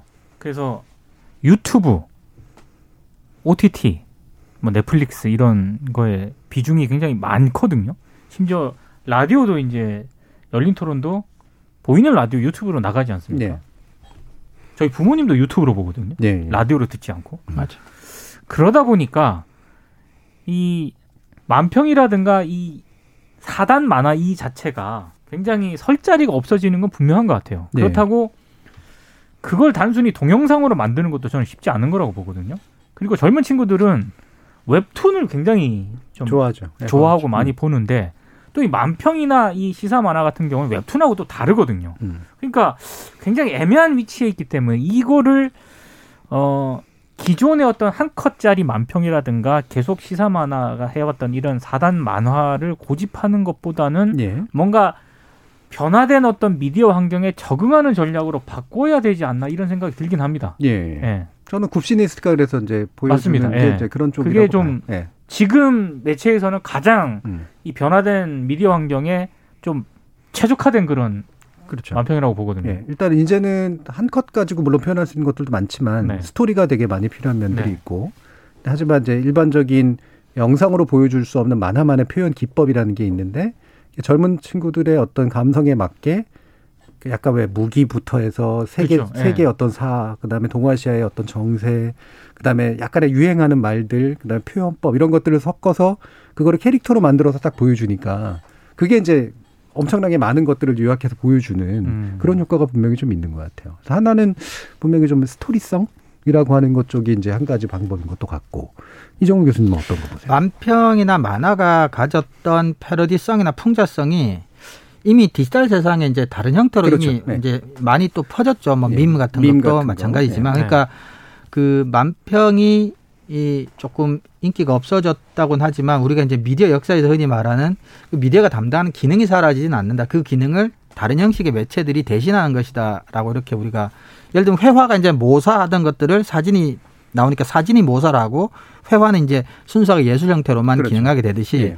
그러니까 만평이라고 하는 게 하던 기능을 지금 다른 디지털 매체에서 이제 하고는 있는데 딱 그 형식이 만평이라고 하는 형식이 이제 종이와 결부된 형식이니까 어차피 예, 그렇죠. 그러니까 종이라고 하는 매체의 수명이지 사실은 만평의 정신, 만평의 즐거움 같은 것들은 디지털에서 이제 디지털의 형태로 또 젊은 분들도 또더 뭐 재밌게 즐기고 있는 게 아닌가. 네. 한편은 그런 생각도 해봅니다. 네. 그래서 저는 그 밈 같은 거, 어, 어, 이른바 짤방 네. 또는 어뭐그 합성해서 이제 네, 어떤 네. 양상 예전에 DC 계열들이 네, 만들었었던 그렇죠. 이런 게 이제 현대 시대에 맞는 만평 정신하고 좀 연관이 된다고 그렇죠. 보는데 네. 그거하고 가장 관련성이 높은 게 전 폴란드 볼이라는 만화 시리즈라고 생각해요. 혹시 아세요? 어, 처음 저는- 들어봅니다. 전 어, 처음 들어봅니다. 모르세요? 아 네. 이런 참. 이 폴란드 볼이라는 게 뭐냐면 이게 공이거든요, 공. 네. 네. 예, 공인데 그 공에 깃발을 그 나라의 국기 같은 걸 그려놔요. 한국은 이제 태극 들어가 있고 일본은 이제 그 일장기가 네. 들어가 있고 미국은 성조기가 들어가 있고 네, 네. 거기에 이제 그 크기가 또 그 나라의 크기예요. 그래서 미국은 언제나 굉장히 큰 볼이고 아, 그다음에 한국은 약간 작은 볼이고 소위 말하는. 국력. 예. 아. 근데 이 볼들끼리 그 사실 구별이 그냥 딱 국기로만 되는 거잖아요. 네. 근데 아까 굽시니스트 그런 케이스처럼 국제 정세나 이런 것들을 굉장히 잘 표현해요. 아, 아. 예를 들면 지금 파키스탄, 사- 아, 저 아프가니스탄 사태 같은 거 이런 것들을 표현하는 방식. 그러니까 미국이 다 이렇게 때려서 네. 막 이렇게 만들어 놓고 그 다음에 쓱 하고 나가니까 거기서 이제 악마가 살아난다든가 뭐 이런 음, 식의. 뭐 찾아봐야겠네요. 예. 그래서 근데 이게 재미난 게 뭐냐면요. 그 폴란드 볼의 원칙이 있는데 한 사람이 그리는 게 아니에요. 아, 딱 원형 포맷만 있어요. 예. 음. 동그랗다. 그 다음에 최소화시킨다. 그 다음에 국기를 통해서 표현한다. 나라 간의 관계를 표현한다. 딱 이거거든요. 네. 근데 그, 그 원형을 가지고 모든 사람들이 생산하고 있어요. 음, 근데 대단히 재밌는 게 약간 못 만드는 것들도 있겠지만 전반적으로 질이 괜찮아요. 음. 신기할 정도. 음. 그러니까 수많은 전 세계에 있는 사람들이 참여해서 만드는 건데 어. 신기하게 그 포맷과 스토리 라인의 방식이나 이런 전달하는 방식이 상당히 잘 유지되는 폴란드 볼입니까? 예, 폴란드 야, 볼이라고 찾아봐야. 되겠네. 예. 인터넷 문화 중에 굉장히 중요한 문화. 그 저는 사실 그 지금 이 만평의 위기가 음. 이런 매체 환경 이런 것도 있긴 하지만 제가 이제 최근 들어서 어, 느끼는 생각은 짤이라든가 예. 방금 정진희 교수님이 얘기했던 이런 것들이 음. 오히려 만평의 기능을 대체하고 있다는 생각이 좀 들긴 예, 들더라고요. 예, 제가 어디서 그걸 느꼈냐면 요즘 제가 여자 배구에 굉장히 좀 관심이 많아가지고요. 예. 그 도쿄 올림픽에서 우리 여자 배구팀이 굉장히 선전했지 않습니까? 그때 김연경 선수와 관련된 그 엄청난 짤을 제가 그렇죠. 봤거든요. 예. 일본에서도 예. 이소영 선수랑 얘기하는 그 짤이 그 인터넷에서 네티즌들이 거의 만평 수준으로 짤을 만, 그렇죠. 만들어내더라고요. 그래서 예. 그걸 보면서 야 이러니까 지금 시사 만화라든가 만평이 이게 경쟁이 안 되는 게 아닌가 뭐 이런 생각이 또 들기도 하더라고요. 예, 바로 이제 그런 부분이 이제 공동 창작이라고 하는 이제 그런 개념하고 연결이 돼 있는 거고 밈이나 짤방의 핵심은 뭐냐면 바이럴 되기 되게 좋다는 맞습니다. 거거든요. 예. 누군가가 쉽게 카피해서 자기 거 얹어가지고 딱 퍼뜨리기가 굉장히 좋아요. 네. 이제 기존의 만평가들은 캐리커처라는 형식으로 정치인이나 권력자들의 특정 부분을 잡아서 풍자하는 모습에서 굉장한 촌철살인이 있었다면 지금은 사람들이 본질을 딱 보고 자신의 의견을 얹어, 얹어서 퍼뜨리기 좋은 어떤 원형, 그렇죠. 예. 핵심이 되는 원형을 만들어내는 능력 이런데 또 만평의 새로운 힘이 있지 않을까 이런 생각도 좀 들거든요. 자 그러면 근데 뭐 지금 대선 시기니까 아까 진영 얘기도 해주셔서 사실 문제됐던 또 만평도 굉장히 많지 않습니까? 예를 들면은 어, 메일, 대구 메일이었나요? 그, 뭐, 광주하고. 예, 그걸 아주 안 좋은 방식으로 이제 비유를 네. 써서 했던 문제들이라든가 사실은 굉장히 그 선정적으로 그 다음에 약자들을 조롱하는 그런 식의 경우라든가 네. 어, 이런 것들이 보면 사람들은 그걸 정치적으로 그냥 편향적이어서 문제라고 생각하는데 그 이상의 다른 문제들이 좀 있는 것 같거든요. 선을 어떻게 좀 해야 된다고 보세요. 좋은 풍자, 좋은 비판과 이런 식의 이제 어떤 안 좋은 어, 어떤 인간의 어떤 기본적인 선을 건드리는 그런 표현, 거를 표현의 자유라고 봐야 되느냐. 음. 이런 식의 이제 문제인 거죠. 저는 풍자면 제일 먼저 생각나는 게 서양도 동양도 광대거든요. 왕 네. 앞에서 유일하게 왕을 조롱할 수 있었던. 그러니까 분명히 약한 관점에서 강한 자를 대상으로 이루어지는 풍자가 저는 기본적으로 풍자의 가치를 네. 가진다고 저는 봐요. 그래서 어 사회적인 약자나 또는 어떤 사회적 역사적 아픔 이런 음. 것들을 어 세심한 배려 없이 건드리는 것은 저는 풍자가 기본적으로 아니라고 봐요. 그렇죠. 예. 그건 폭력이죠. 예. 네. 그래서 선은 그 정도는 저는 있다고 봅니다. 예. 그러니까 예를 들어 유럽에서 홀로코스트, 뭐 광주 이제 한국에서 5.18 이런 역사적인 어떤 이런 것들에 대해서는 뭐 예를 조금 들면은 그 뭐죠? 그 일본 군 종군 아 그렇죠 그런 뭐 문제들. 신중한 음. 접근이 저는 그런 건 필요하고요. 음. 그게 아니라면 그게 아니라면 저는 그래서 강자의 부당한 강함에 대한 야유나 조롱이라면 저는 그것을 허용하는 정도가 그 사회의 수준을 저는 대변할 수 있다고 봐요. 이제 예. 조금 오래전 샬리랩도 같은 경우도 네. 사실 이제 종교 같은 문제지만 뭐 그런 것도 용인할 수 있는 부분이 저는 분명히 사실은 있다고 음, 봅니다. 한편으로는 풍자를 충분히 용인해야 되지만 강자에 대한 어떤 것이라고 한다면 약자에 대한 조롱이라는 건 용인하지 말아야 될 네, 기본선이 그거는 확실하게 좀 구분될 필요가 있다고 있다. 생각합니다. 예. 저도. 그러니까 풍자와 조롱은 권력자, 기득권자들, 힘 있는 사람들을 향해서 갈 때 그게 힘이 그렇죠. 발휘하는 것이죠. 음. 우리 사회에서 소수자들이나 힘없는 사람들에게 만약에 그런 식의 잣대를 들이대는 거는 그 이번에 아까 얘기한 5.18 관련해서 네. 부적절한 만평을 게재했던 것만 하더라도 그 매체가 독자들로부터 굉장히 많은 엄청난 사려 깊지. 못했죠. 그거를 표현의 자유라고 방어하다가 엄청나게 더 비판을. 받았거든요. 예. 그러니까 우리 사회가 그런 사회가 됐기 때문에 이제는 그 풍자와 조롱은 힘 있는 사람들을 향해서 갈 때 힘이 발휘한다. 저는 그렇게 생각을 합니다. 근데 한국 사람들이 이번에 언론중재법 때문에 더 많이 회자됐지만 헌법에 언론의 자유가 보장돼 있다는 것만 이야기하고 것만 아시는데 일반인들 중에 헌법에 언론의 자유와 표현의 자유가 제한되는 부분까지도 명기가 돼 있어요 우리나라는. 예, 예. 음. 그러니까 사회적인 약자를 조롱하고 폭력을 가하는 표현은 흔히 말하는 혐오 표현들은 언론의 자유의 보호 범위 안에 들지 않는다고 봐야 됩니다. 그렇게 예. 할 수는 없죠. 자, 6678님께서 명쾌하신 정비정 위원님 오늘 안 보이시네요. 물론 오늘 방송도 명쾌하긴 합니다. 라는 말씀 주셨는데 아주 급한 개인 사정이 갑자기 생기셔서 오늘 안타깝게 못 나오셨고요. 다음에 같이 하시게 될 겁니다. 자, 오늘 KBS 열린 토론 논논논 코너는 이것으로 마무리하겠습니다. 함께 해주신 민동기 미디어 전문기자, 신난대 리나시타 교양대학 이정훈 교수 두 분 모두 수고하셨습니다. 감사합니다. 고맙습니다. 고맙습니다. 모든 직업에는 그에 걸맞은 기량이라는 게 있습니다. 기자의 경우에는 정보의 옥석을 가려내는 눈과 귀, 시사 만화가의 경우에는 민심의 정곡을 찔러 쪽으로 표현해내는 손이 가장 중요한 기량이라고 볼 수 있죠. 하지만 현대의 기자들 중 상당수는 정보를 뒤섞는 데만 능하고 현대의 만평가들 중 일부는 질 낮은 조롱에 더 익숙한 듯 합니다. 그런 퇴행의 끝에서 어떤 기자는 천문학적 부동산 개발 수익 네트워크를 만드는 자로 또 어떤 만화가는 강자의 아픈 곳을 찌르기보다 약자의 아픈 상처만 찔러대는 관심 종자로까지 나가게 된 거겠죠. 저는 다음 주 월요일 저녁 7시 20분에 다시 찾아뵙겠습니다. 지금까지 KBS 열린 토론 정준이었습니다.